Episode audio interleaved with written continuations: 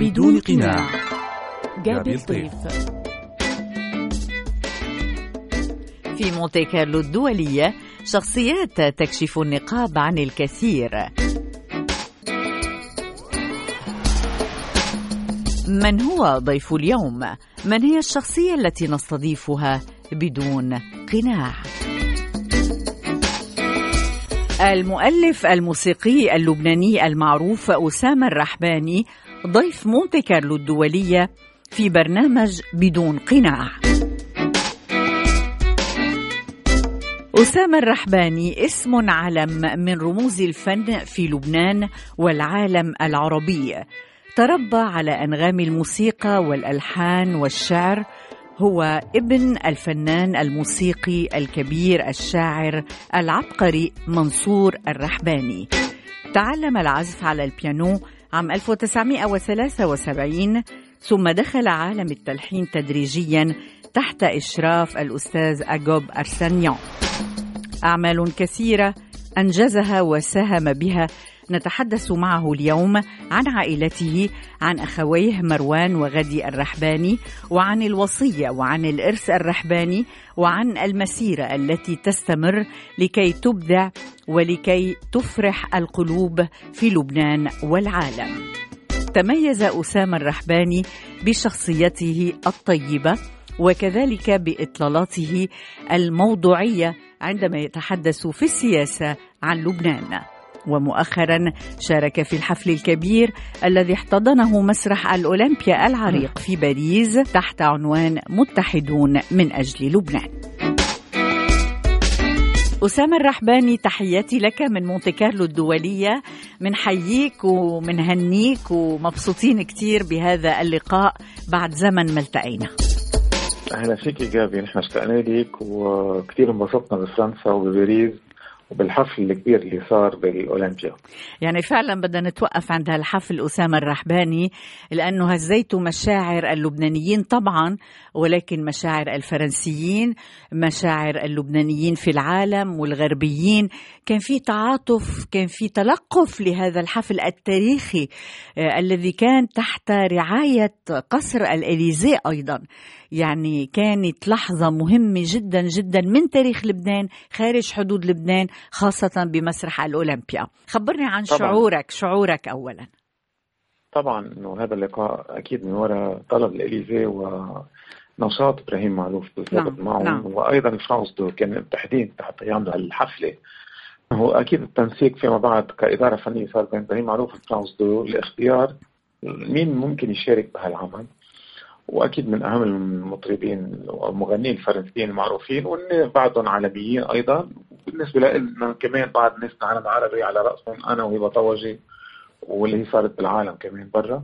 وخالد مزنر وبعض الأشخاص التانيين.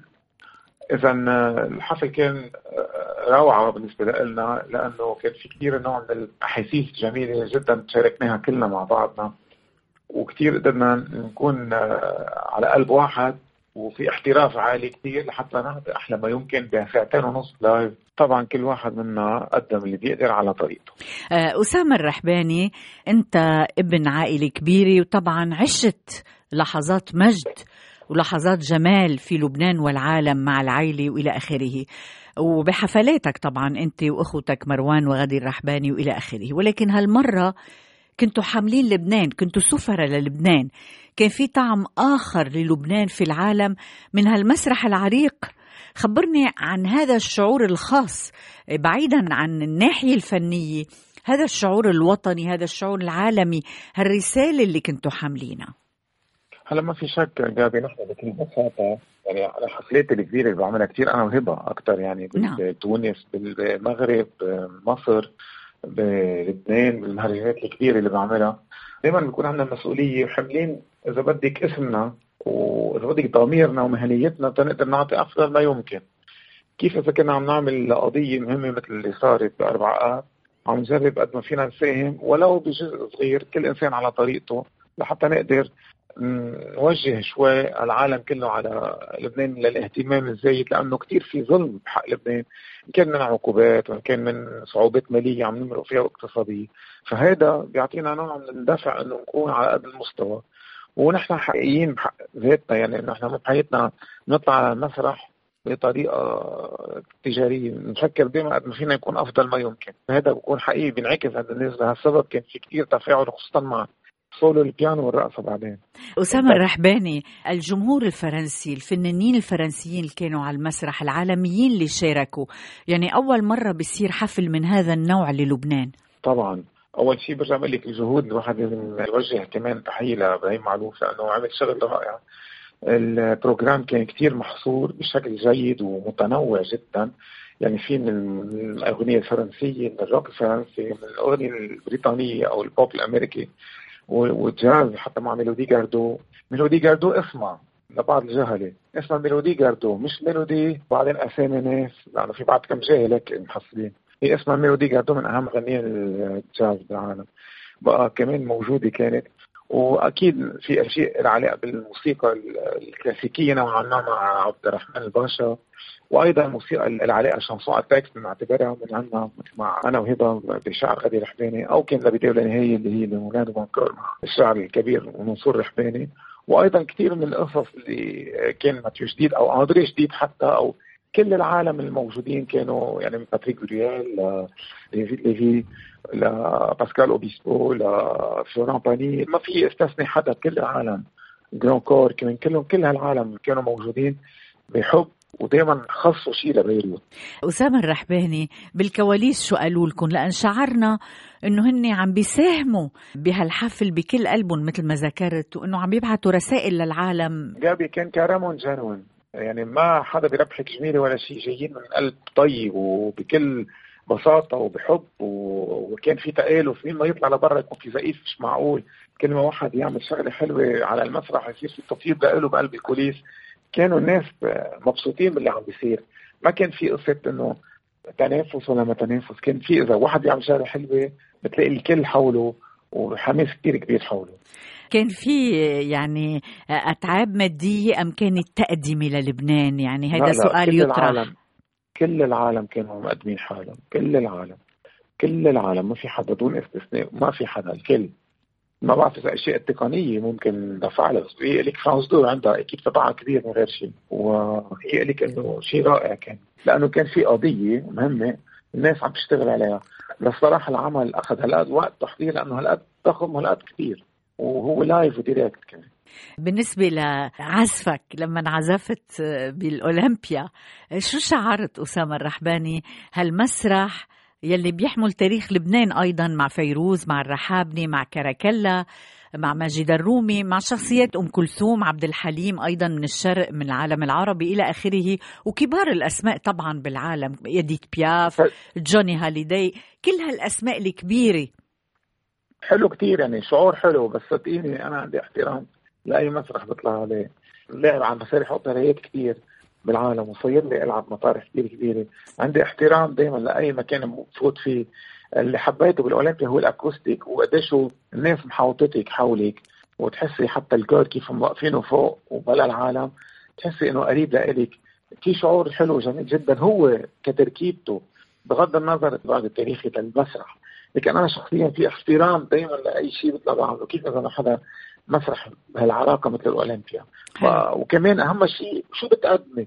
فيك تستاجر الأولمبيا وكثير عم يعملوها صار جابي. بطلت مثل إيام Bruno Coquatrix مزبوط مزبوط. هو بيستدعي الناس. هلأ مين ما كان بيدفع مصاري بيفوت على الأولمبيا وعم نشوف مين عم يفوت. المشكلة مش هون المشكلة انت شو عم بتقدمي؟ في كل هالعرض ساعتين ونص بقيمة وبقوة اذا بدك هالقد مستوى عالي. باريس بدنا نحكي عن باريس أسامة الرحباني. باريس مدينة الفن مدينة الحب مدينة الجمال مدينة الثقافة. طعم باريس أيضا شو بيعني لك؟ أول شيء باريس من أجمل المدن بالتاريخ. كل الوقت أنت ماشي ماشي بين شيء رائع من تحف فنية من السان للوفر اللي حطه لل Assemblée nationale للمدلين لل Opéra Garnier la place Vendôme الكونكورد. كل شيء رائع فيها كل شيء جمال يعني عن جد كونت هوسمان اللي عمله جمال مش معقول. وقبل كيف كانت مركبة مع نابليون كيف ركبها كلها كيف عملوا لها الأربانيزم الفظيع الهندسة الفظيعة. ما فيك بتقولي إنه شيء رائع أكثر من هيك ما في. وقديش بحب فيها كمان إنه كل حياتها كانت مدينة الموضة مدينة الثورات الفنية الفكرية ببداية القرن العشرين. بيكاسو دالي دياغيليف الباليه مع سترافينسكي مع دوبوسي رافيل كل هالعالم مع الرسم مع فان جوخ ماني موني سيزان باريس هي كل شيء مع بعضه بالنسبة لي. هالدرجة الثانية وما في شك إنه فيها وجود عربي كثير كثير بالنسبة للجمهور آه، شفنا إنه مع الكمامات مع الأقنعة إلى آخره كانوا عم بيعيشوا لحظات فريدة في باريس في الأولمبيا. قديش برأيك كان في لبنانية كان في عرب كان في أجانب كان في هذا الاختلاط آه، من الجنسيات أسامة الرحباني؟ طبعا كان في ومشكلة إنه في كثير ناس حبت تروح تشتري هي ما كانت هيك مفتوحة بس دعوات وتحت القسم التحتاني لأنه فوقاني مثل ما شفنا كان لصحة الأولاد كانوا متباعدين الأولاد كورس كبير كبير بعدين وكل واحد شي متر وشوي عن الثاني بقى صار في عزايم صار في كثير over عزايم. تحت كان كله موجود بهالشكل وهو من الشخصيات الكبيرة كلها رئيس آه، فرنسا السابق فرانسوا اولاند وزوجته جولي جاييه ورئيس السسام وكل الناس المراكز الثانية بالسسام بالعالم مسؤولين بفرانس دو. يعني كان في كثير حضور كثير كبير كان في تجاوب كثير كبير كمان.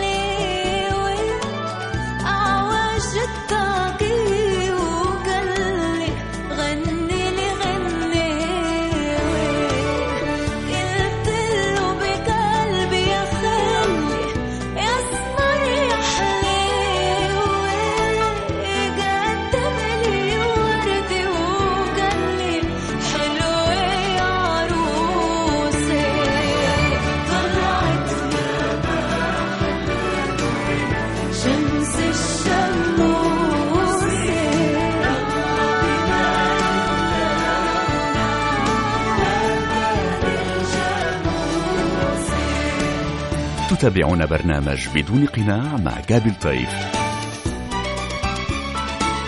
المؤلف الموسيقي اللبناني المعروف أسامة الرحباني ضيف مونتي كارلو الدولية في برنامج بدون قناع. أسامة الرحباني ذكرت الكلمة اللي عم ينحكى فيها كلمة السسام كلمة حقوق الملكية الفكرية. طبعا ما رح ندخل بتفاصيل السجال من ميلة وحدة ولكن رح ندخل بالإرث أنت طبعا ابن الكبير العبقري منصور الرحباني عاصي ومنصور نعم. أسسوا هذا الحلم هذا الإبداع الذي لا يزول واللي ارتبط اسمه بلبنان وبالعالم. الأخوين طبعا. رحباني أسسوا هذا الموقع للبنان فنيا وإلى آخره. وحضرتك أسامة الرحباني تحمل أيضا هذا الإرث لأنك ابن منصور الرحباني بس بدنا نحكي شوي عن هذا الإرث بالأغنيات. توضح نقطة. أنا ابنه كإنسان بيولوجي يعني نعم، والإرث هو طبعا طبعا.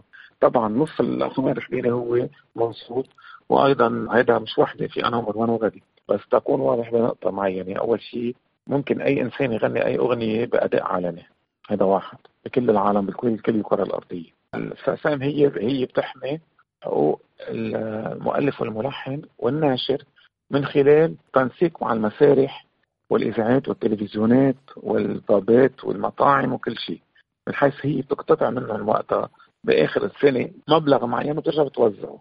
هلا عم نعقد القصة شوي، القصة إنه بالأداء العلني أي إنسان له حق يعمل أي شيء، هلا إذا الإنسان أراد أن يسجل أغنية معينة ويستعملها بده يعود للناشر أول شيء والمؤلف والملحن.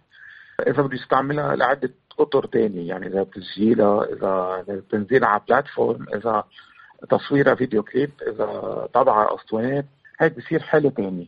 بالأداء العلني كل واحد له حق يعمل اللي بده إياه ويستعملها. كيف إذا أنا نص الإرث وحقي العادة بقى أنا هون ما عندي شيء أحكي أكثر من هيك. نعم. أسامة الرحباني لما بنحكي عن إرث الرحابني بدنا نعود للعائلة لأنه البرنامج اسمه بدون قناع ونعمل هيك طبعا. تحية لذكرياتكم لهالبيت اللي ربيتوا فيه.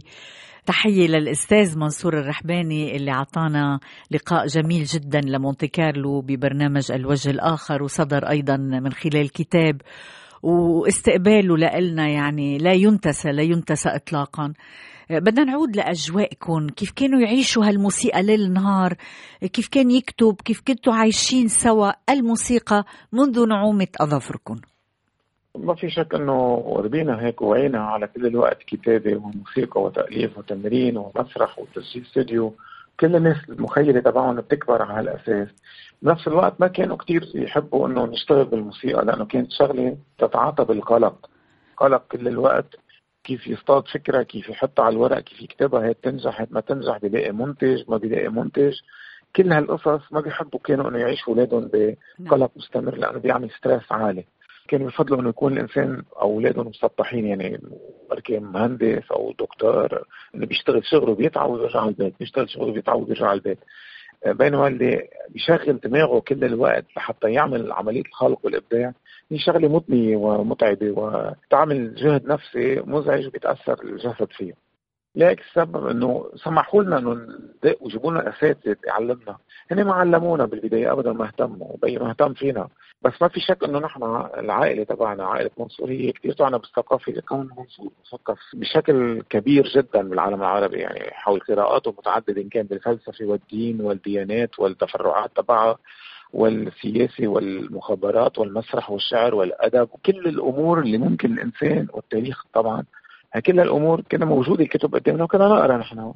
وبنفس الوقت كان عندنا حب للموسيقى. فيما بعد بلشنا نشتغل معه شوي شوي ما كان هالإهتمام. فيما بعد على كبر صفى أنا عندي مشاريعي واللي عندك أفكار كثير مسرحية كإنتاج مسرحي. أنا تحولت لمنتج يعني عندي أفكار معينة بدي أعملها. كنت أتفق معه نشتغل على النص أكيد بأشياء مشتركة. واشتغلناها بهالطريقة واشتغلنا كثير مع بعض. مرات تكون نحن مستشارين مرات تكون أنا مسؤول عن عملي. وهو يكتب النص مثل ما أنا بدي إياه. يعني كانت أحلى ما يمكن واحد يستفيد من أهم رجل بالعالم العربي مرأة على صعيد الخبرة والمستوى الفكري. نعم. آه، شو كان يميز آه، منصور الرحباني؟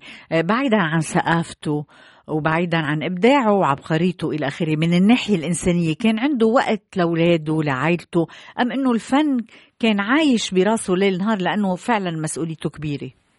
يعني كان يقول لي بزمانات إنه هو وعاصم أخذوا نهار راحة كل حياتهم. لا أحد ولا شيء. يعني ما سافروا سفره استجمام ولا شيء ولا نهار. كل حياتهم كانت كتابة وشغل.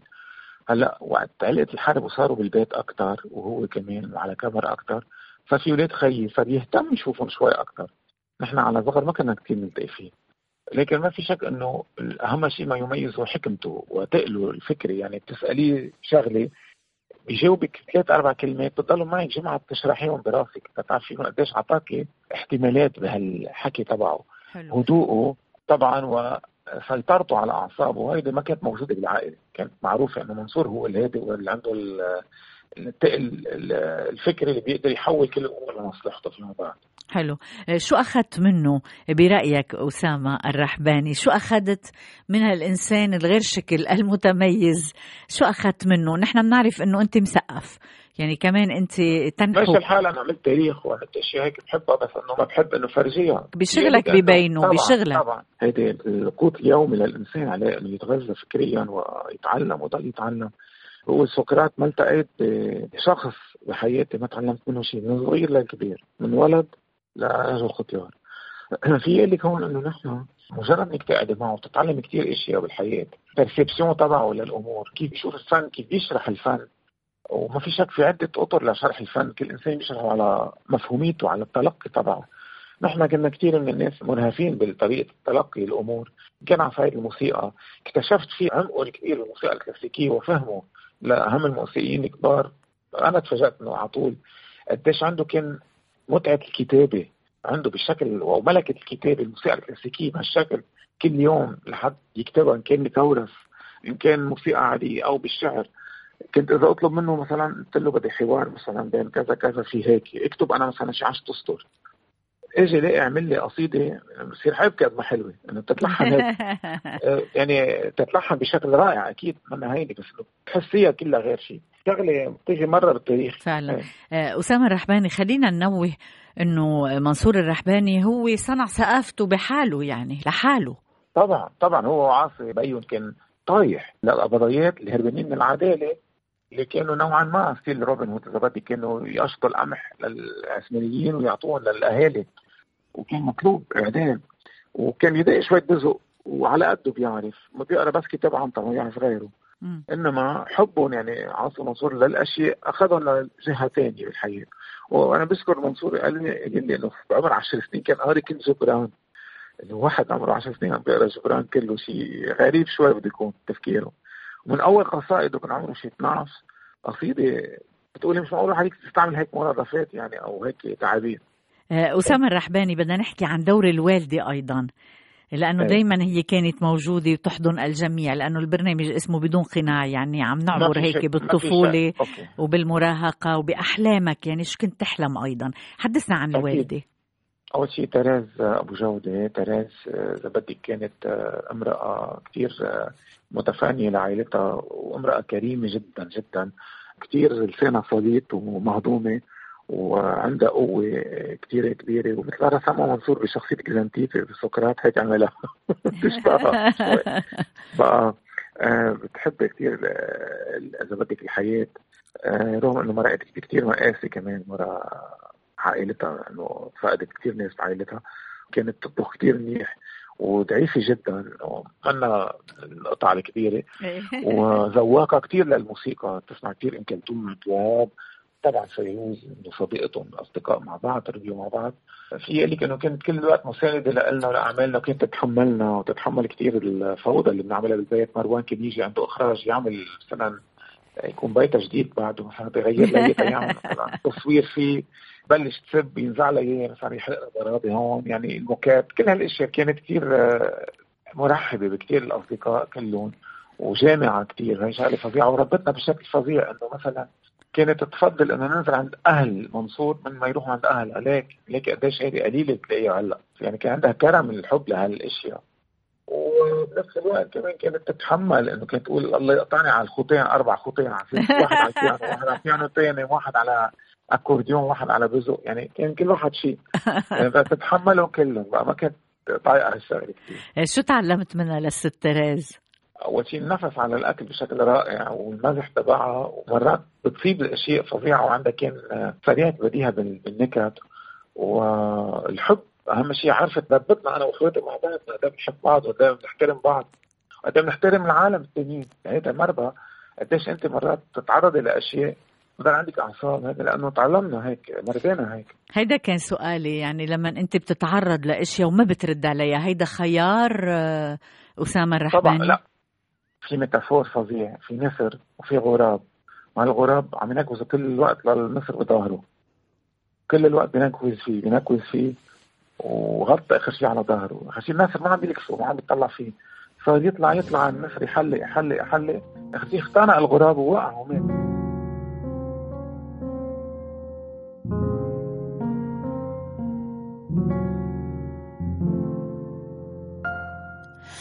وحدي بالبيت وبيتي بعيد. يا ريتك هون تيصير في عيد. الكاسات تدور والأرض تدور. خلي الحكي أحمر ونبيد سواد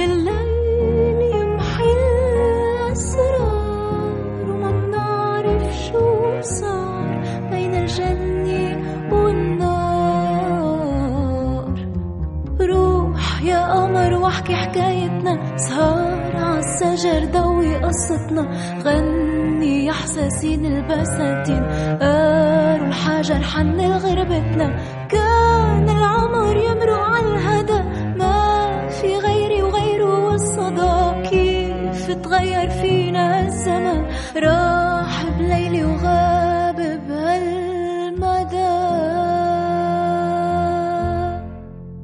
خلف البرداية الضو يميل. إذا مرقت هالقلب يميل. هوا تشرين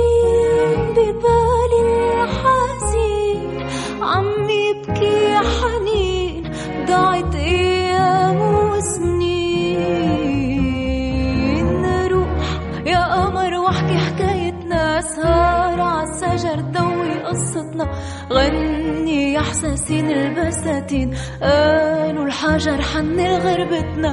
كان العمر يمرق عالهدى ما في غيري وغيره والصدى.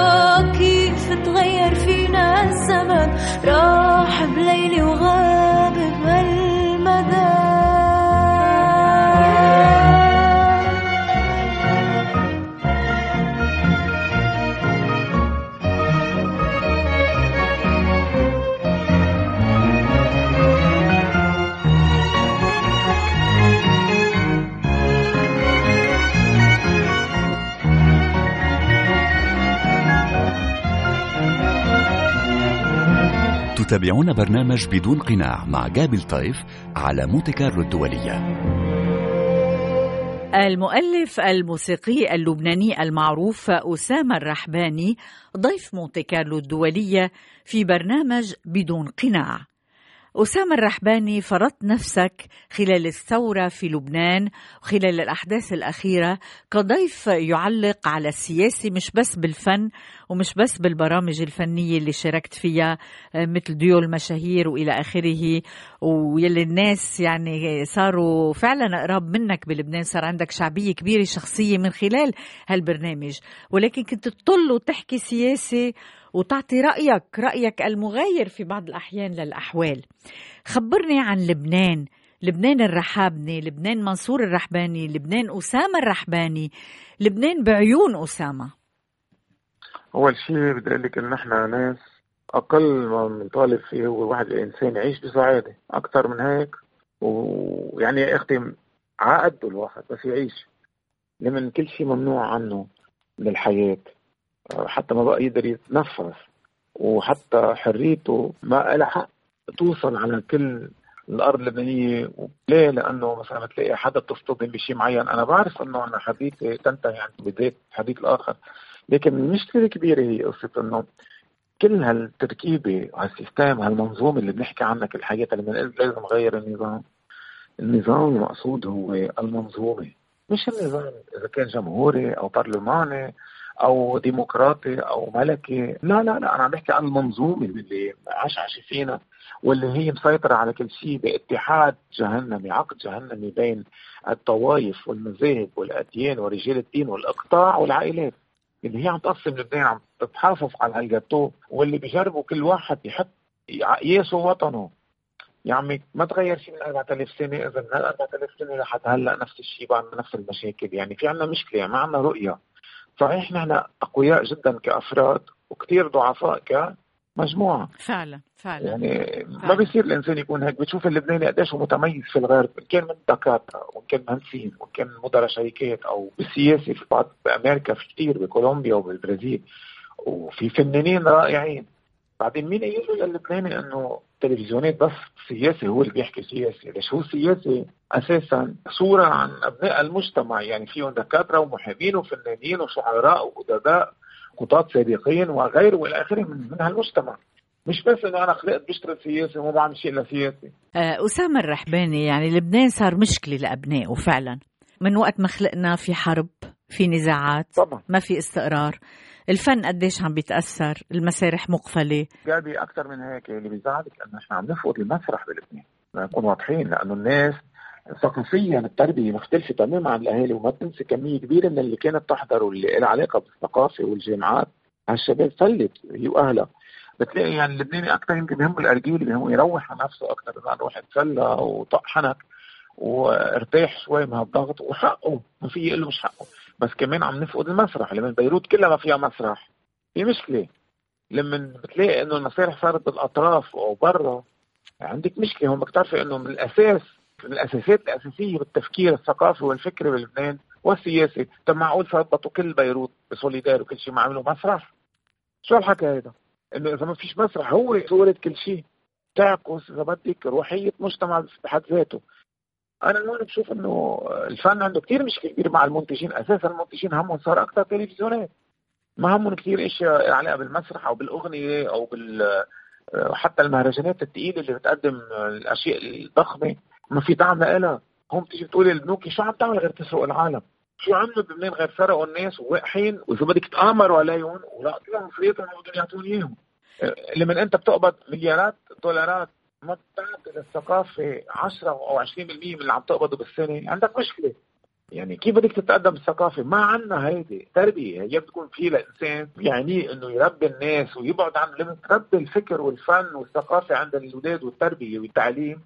بتبعديهم عن آفة المشاكل اللي كان تطرف بالديني أو حزبي أو عقائدي أو حتى عشائري. ببلشوا الناس تشوف أشياء وأشياء مختلفة. أسامة الرحباني ما بتفكر تترك لبنان؟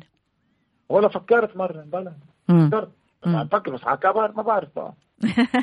ما بعرف على كبر بعملها إيه. أسامة الرحباني بيروت. انفجار بيروت. هالهزة الأرضية اللي صارت هالقنبلة الهيروشيما هالأمونيوم يلي حرق البيوت وقلوب الناس وإلى آخره. كيف عشت هذا الحدث الأليم هالنكبة؟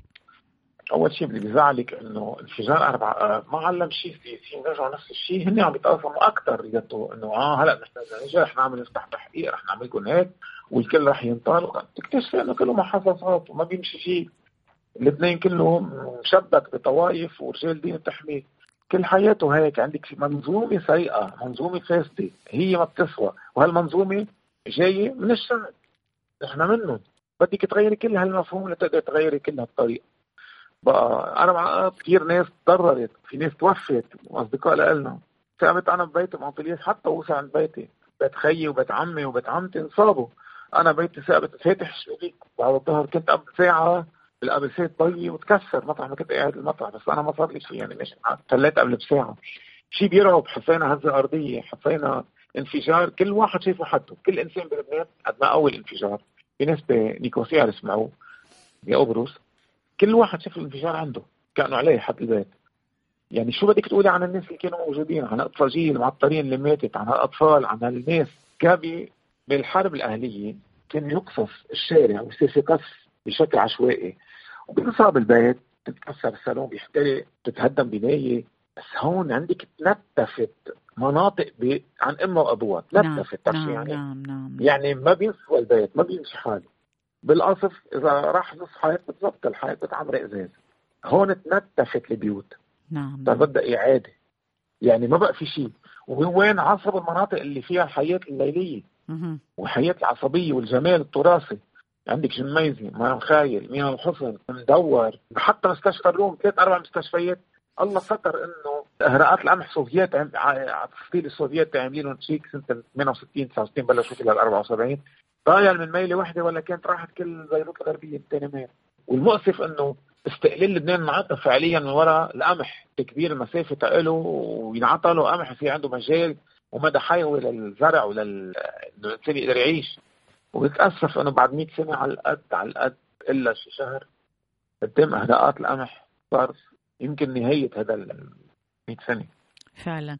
آه، أسامة الرحباني كيف بتشوف لبنان أنه يقدر ينهض من اللي عم بعيشه. كيف بتشوف؟ هل أنت متشائم؟ آه، أم أنه دايما مثل ما بنسمع من الكل أنه عندهم بعد أمل لبنان الأرز لبنان الخالد لبنان لبنان لبنان؟ لبنان لبعض الناس كثير منيح واللي بيقاتلوا فيه واللي من قلبهم بيدافعوا عنه بيحبوه ونحن وأنا منهم وكثير مثلي. وبنموت على هالبلد لأنه هيك نحن تعودنا. ما في شك كل إنسان عنده نسبية وأرضه بيشوفها أحسن شيء. بس أنا بشوف في قلق خاص بلبنان من هالناس الطيبة اللي بتعيش واللي بتحب الحياة. ما في شك إياها بالجان تبعها إنه ينتفض الرماد من الفينيق هي دائما موجودة. بس يا خيي ما بيصير تكفي هيك بلا أسس بلا ما نعرف نحكي مع بعضنا بلا ما نكون عندنا انتماء لوطننا لبنان. لا لا البلدان الخارجية كلها. لا اللي حاولنا ولا لأعدائنا ولا اللي الغرب. مشكورين كلهم للمساعدات وأحلى شيء تقعدي معهم للند للند وتحترميهم بس نحتفظ بوجه لنا وبهوية لنا ونكون نحن مواطنين صالحين بلبنان. ولبنان عظيم. إذا نحن بنعمل فينا نعمل عظيم فينا نعمل سيء. كل إنسان يرسم بيت أو وطن على شخصيته وعلى كرامته وعلى هو كيف بيشوفه. مثل ما عملوا أخوان رحباني مثل ما عمل عاصم منصور مثل ما غنت فيروز. هيك بيعملوا. غيرهم كمان جبران هيك تعيد عقل المعلم الأول. أكيد هيك. في ناس هيك رسموا. وفي ناس ما بدهم يشوفوا هالطريقة. يمكن متشائم شوي يمكن. يعني يلي عاشوا مقاسي الحرب أسامة الرحباني كانوا بيعتبروا أنه نحن منهم أنه بعد فترة الحرب بده يرجع الاستقرار رجع شوي ولكن دايما لبنان في خضات كل سنتين ثلاثة في خضات ولكن هذه المرة مع كورونا مع الوضع الاقتصادي مع مع مع يعني الطريق مسدود خاصة أمام المثقفين والفنانين. فأنت كيف تنظر إلى هذا الأمر؟ شو شغلك؟ شو ممكن تعمل بقلب لبنان خارج لبنان؟ كيف عم بتخطط؟ فنيا وثقافيا. بدي أقول لك شيء ما في شك الحياة تاريخيا يعني الثقافة بتقوم على دعم من بعض الناس المفكرين أو الكونتات من زمان الكونت أو دوك أو ملك أو أمير. كان يهتم بالاوبريات وبالكذا ينهض بالموسيقى ويحب يعمل هالأشياء. هيك استمرت بيتهوفن وموزار للأسف أنا بيتهوفن وموزار بقيوا أكثر من الأمير اللي دعم أو الكونت اللي دعم أو اللي هيك كانوا كل عباز هيك من زمان كان في مؤسسات تدعم. أما إنهم هلأ عايشين بحياه كل واحد همه حاله وما همه الثقافه والفكر ما بيعني لهم المشكلة بدك تفهمي بامريكا في شيء اسمه اي ار اس يعني الضريبه تيجي تاخذ تقتطع تقول جابي انت طلعتي تنحسب 100 دولار. في 20 30 دولار بدهم يطيروا منك أو 40 دولار. تقولي له أنت بعمل أنا شغل لجورج. بعمل شغل لأحمد. بعمل مثلا مسرحية أو بعمل هيك أو نعم. بعمل هيك. توظفيهم بتكوني بهالوقت انت شغلتي ناس تانيين وطلعتي ورجعتي بيطلع لك تربع ترجع بيقطعوا حركة دولاب ومستمره يعني مثل نار متوقده بتاخذ من بعضها. هيك الناس بدها تعيش. لما بتشوفي نحن هون عندنا مليارديرية ما بيعني لهم بخلاء بدل ما يعيشوا الأطراف عندهم مصاري بلوي يقدروا يعملوا 20 30 مصنع بطرابلس وعكار شو عم يعملوا؟ يعطون 100 دولار عن الانتخابات؟ فعلا تعي بالشوم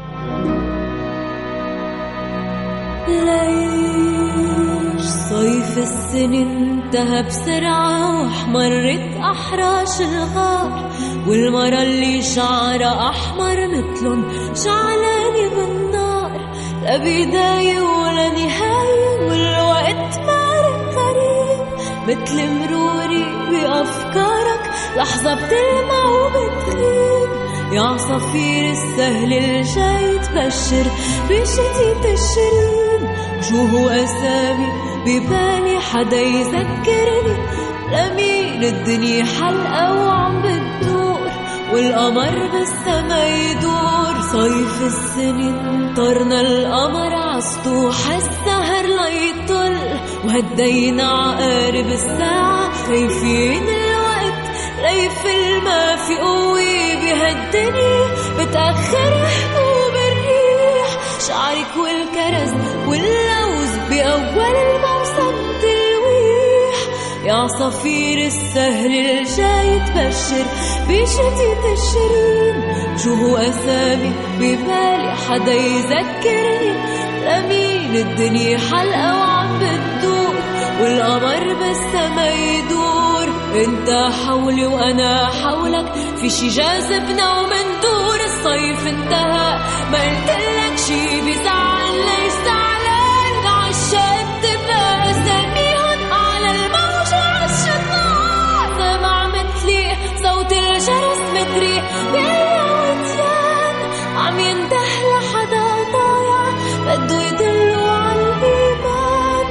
مطرح صبيعك. عكتفي عم يحرني من أيام يمكن لو تمسلي المطرح تهدى أوجاعي. وبتنام صيف السنين انتهى بسرعة واحمرت أحراش الغار والمرة اللي شعرها أحمر. مثلن شعلاني بالنار لا بداية ولا نهاية والوقت بارق غريب وأنا وبتخيب بمرق ببالك وبروح من بده يداوي الجروح لازلتم مع جابل طيف على مونتي كارلو الدولية في برنامج بدون قناع. المؤلف الموسيقي اللبناني المعروف أسامة منصور الرحباني ضيف مونتي كارلو الدولية في برنامج بدون قناع. أسامة الرحباني بالسنوات الأخيرة ارتبط اسمك ببرنامج ديو المشاهير على شاشة الام تي في. كنا دايما نشوفك وهيك صار عندك محل خاص بقلوب المشاهدين ليس فقط في لبنان ولكن في العالم العربي والعالم حيث العرب يتواجدون. يعني كنت هيك بتشرف على الفنانين تدير بالك عليهم توجههم. ساعة بنعومة ساعة بقساوة ساعة بتوازن. يعني عشنا معك فترات حلوة ومع البرنامج وأعطاك هيك نوع من الشعبية الخاصة بعيدا عن أعمالك عن بصماتك على المسرح عن ألحانك. قديش هالبرنامج كان له أهمية بحياتك؟ خليني نبلش جابي من 2004 بستار أكاديمي هو على ال بي سي. هو كان إذا بدك البيك تبع الاشياء لأنه بلشت هلا هونيك كان في نقد كثير جدي للطلاب وأيضا كان في ساعه إذا بدك ثقافة للكل وأنا حبيت أشترك بالبرنامج. فقط للاضاءه شوي على كيفية نقد الأشياء الفنية باختصاص ومحاولة مساعدة الناس اللي بيحبوا يشوفوا كيف الأشياء بتصير والأساوي اللي بتصير بالفن. وما في شك انه حبوها الناس بدك تشبه شخصية سايمون كاول الفرق إنه أنا بشتغل بالفن سايمون هو مستوق متذوق ومنتج عظيم. نحن أكثر منتجين ونتعاطى بالموسيقى يعني بندق موسيقى وبنألف موسيقى وبنعمل ونبدع وكل هالأشياء.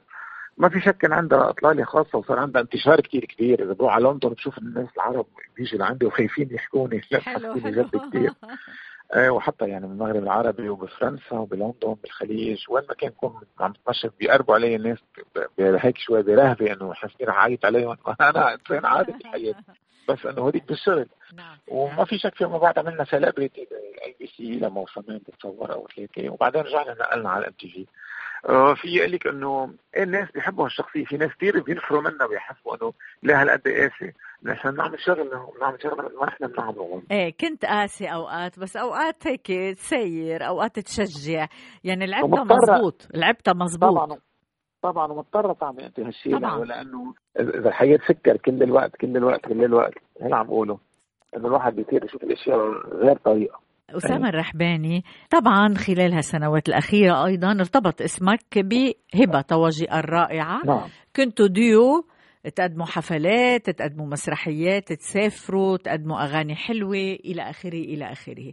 قديش الشراكة مع هبة طواجي اللي ارتبط اسمها فيك واسمك فيها كانت مهمة مرحلة مهمة بحياتك؟ ما في شك إنه هبة رائعة ومتميزة ومن بدايتها كانت متميزة. بالكاريزما تبعها بصوتها بشخصيتها ثقافتها وبإمكانياتها. وما في شك إنه من الناس القليلة بالعالم العربي ما كثير بيعرفوا يمثلوا ويغنوا ويكون عندهم شخصية على المسرح وعندهم ثقافة. بقى هي بتجمع هودي وبزيادة بتضيف عليهم ثقافة فرانكوفونيه وانجلوفونية. مما سمح لها إنه تكون عندها بعد ومدى حيوي أكثر بباريس وبركي بعض أكثر من من مسرحية نوتردام اللي هي أهم مسرحية فرانكوفونيه اللي هي قامت ببطولتها وهي بطلتها بعد لحد هلأ وعندهم تورنيه هلأ بعد جمعة بكوريا الجنوبيه وبعدين فيما بعد في كندا وأمريكا عن جديد. يعني هلأ في لك إنه بيلتقي الشخصين مع بعض. قديش بيتفقوا فكريا؟ هون بترجم الأشياء. قديش بيكون في ذكاء بالتعاطي؟ قديش الشخص المتلقي بيصير يعرف ياخذ الأشياء يستوعبها ويترجمها ويترجمها أحسن. هي كمان شغلة فظيعة عندها. يعني مثل ما نقول نحن في طاولة بدك طاولة وحدا متلقي وواحد يكب يعني بدك تفهمي على بعض. وهي الشغلة فظيعه كان ارموني رائع مع هبه ومستمر هالشغل.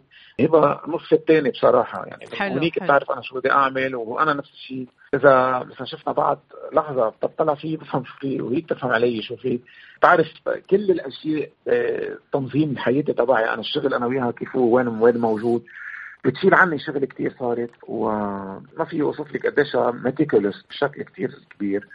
وقديش مهووسة بشغلها. وبدي أقول لها مبروك لها ولإبراهيم معلوف هي تجوزت من جمعتين. وإن شاء الله يا رب حياتهم تكون سعيدة وفيها كثير من البسط والفرح. وأيضا الشغل واللي هو ما راح يأثر ابدا إذا قعدت بلبنان ولا قعدت بباريس. هيدا كان سؤالي يعني. هيدا كان سؤالي. التعاون بين أسامة الرحباني وهبة طوجي هل سيستمر؟ وكل الوقت عادي. هلا عم نحضر أسطوانة. وثاني نهار الحفله كنا عم نسجل قصيدة جديدة للأستاذ منصور رائعة رح تنزل قريبا. وأنا عم بشتغل عليها هلأ بالاستوديو أنا موجود بالاستوديو عم بشتغل على الأغنية. وفي أغنية ثانية كمان لأستاذ منصور. وفي أشياء لغادي كمان. ويعني في كثير أشياء. عم نشتغل. حلو. آه الغنية اللي قدمتها بالأولمبيا يا وطني بغني لك يا وطني؟ غني لك يا وطني. كثير حلوة هالأغنية كثير كثير رائع. خبرني عن ولادة هالأغنية مش عن نجاحها. نجاحها رائع وساطع. كيف ولدت معكم هالأغنية؟ أول شيء بغني لك يا وطني هي إذا بدك قصيدة كان عندي قصيدة أنا عامل ليها أستاذ منصور من زمان بال 97 ولحنتها وضاعت. وما بذكر منها إلا كلمة بغني لك يا وطني الصراحه طلع معي مقطع صغير جيت خبرت غادي عنه وقلت له شو بدي أقول فيه. كتبت الموسيقى كتبت شو بدي أقول فيه بالمقطع كيف يوصل بهالطريقة. وغادي أكيد من أحلى الناس اللي بيكتبوا شعر. اغنيه وأخذ الأغنية وكتبها وقلت له أنا همومي شو هي بدي اقولها يعني أنا أنا كثير بحب أعمل أغاني وطنية إذا ما لها معنى إنساني كثير عميق وفعلا ترجمها بشكل رائع والأحلى من هيك إنه نحن كنا عاملين لها فيديو كليب. أنا مفكر بالفيديو كليب قبل ما خبرت غادي شوي الصورة شو هي. أنا وهبة يعني هذا كان إخراج هبة وفيك تشوفي لها كليب موجود. وكلف كثير يعني هذا من نحن إنتاجي الخاص أنا. عملت له إخراج رائع هبة اسمه بغني لك يا وطني. الساعة موجودة بس بدي حولها حولتها حولت كيف كان بالخمسينات. حولت كيف أنا بحب شوفه حولت كيف في ناس سياسيين نزعوه.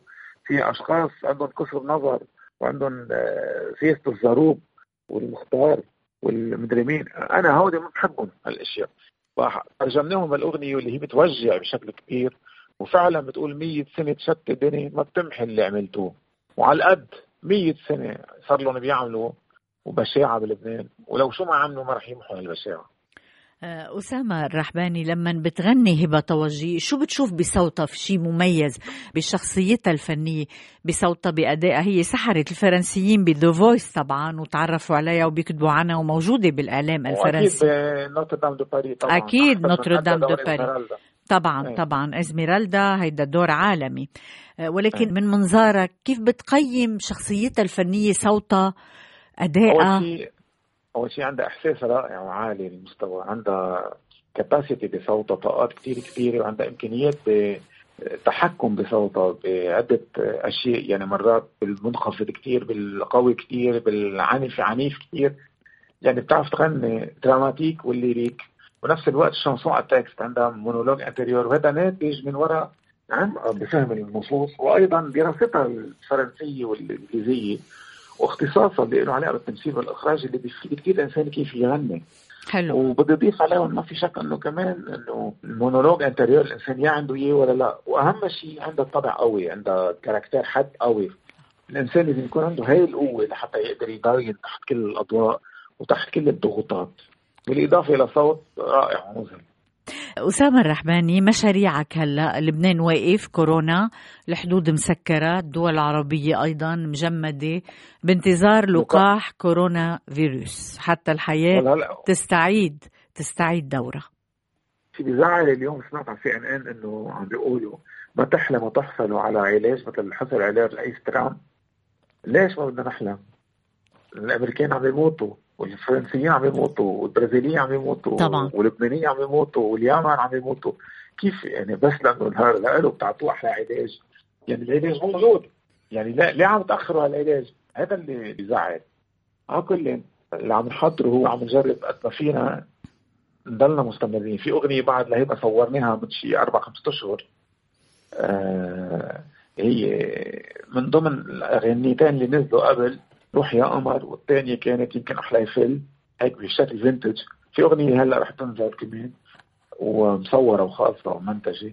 في أغنية لوديع براعة صديقي اللي هو الأستاذ الموسيقي باستراك واللي هو بيعلم هيبة وبيعلم كل المطربين. أغنية كتير حلوة رح تشوفوها الكليب لإله وكمان في الأغاني تبع هبه الجداد عم يتحضروا هلأ كمية كبيرة. وفي اشياء عم تتحضر كثير مع هبه إن شاء الله قريبا. حلو. آخر كلمة شو بتحب تقولها؟ أسامة الرحباني لهالعالم عم بيسمعنا بكل أنحاء العالم وجائحة كورونا وهالمرحلة الصعبة اللي عم بمر فيها العالم نفحة أمل أو هيك شيء من الرحى بنا من تاريخنا من أحلامنا. ما في شك إنه ما عندنا إلا الأمل إنه نتهدى فيه وما عندنا إلا الحلم اللي هو بإيدنا للحقيقة واللي خلينا نطلع وجهنا لقدام ونتهدى فيه. والامل هو جاي من عند ربنا يا رب دائما بقول وإن شاء الله الناس تنتبه أكثر بس أهم شيء هي مرحلة بدها تمرق. بس الواحد اللي بيعرف ينتبه يمرق بين النقط وما يستسهل بالأمور. بدي أشكر كل الناس على النجاح الباهر والصاعق للعمل اللي انعمل بالأولمبيا. وبدي أحيي كل الناس اللي اشتغلوا فيه وكل الناس اللي انبسطوا فيه وكل الأغاني اللي تقدمت دون استثناء. وبدي أشكر هالناس على ال social media على الفرحة اللي على الموسيقى اللي دقيناها والرقصة اللي بعدين. قديش عملنا ضجة. وحبيتك بالصيف كمان مع ميلودي جاردو ماتيو شديد. وأكيد طبعا مع هبة الرائعة وإبراهيم معلوف الرائع اللي عمل شغل رائع وماتيو شديد وكل هالناس اللي اشتغلت. ما بستثني حدا من دانيال ليفي لباتريك بيال لفلوران باني لكل إنسان لعبد الرحمن الباشا ما بدي أنسى حدا. كل الناس اللي اشتغلت بدي أشكرهم وكلكم أنتم اللي دعمتوا هالعمل لأنه نحن بالنهاية عم نعمل شيء للفن ولوطننا. شكرا أسامة الرحباني. نحن بنشكرك أيضا لهذا اللقاء الجميل لمونتي كارلو الدولية. تحياتي لك. يا هلا. مونتي كارلو الدولية لكم دائما أطيب تحيات. جابي الطيف والفريق العامل جودي باتري. وفنسان ستيفناغ شو اللي معلقني فيك شو اللي مخليني فيك. انت اللي ساكن فيه مش قدراني انسيك. خوفي هاجر وروح والبعد يزيد الجروح بقلبي الوجع يكبر انت لقلبك مجروح كل اللي عم اساله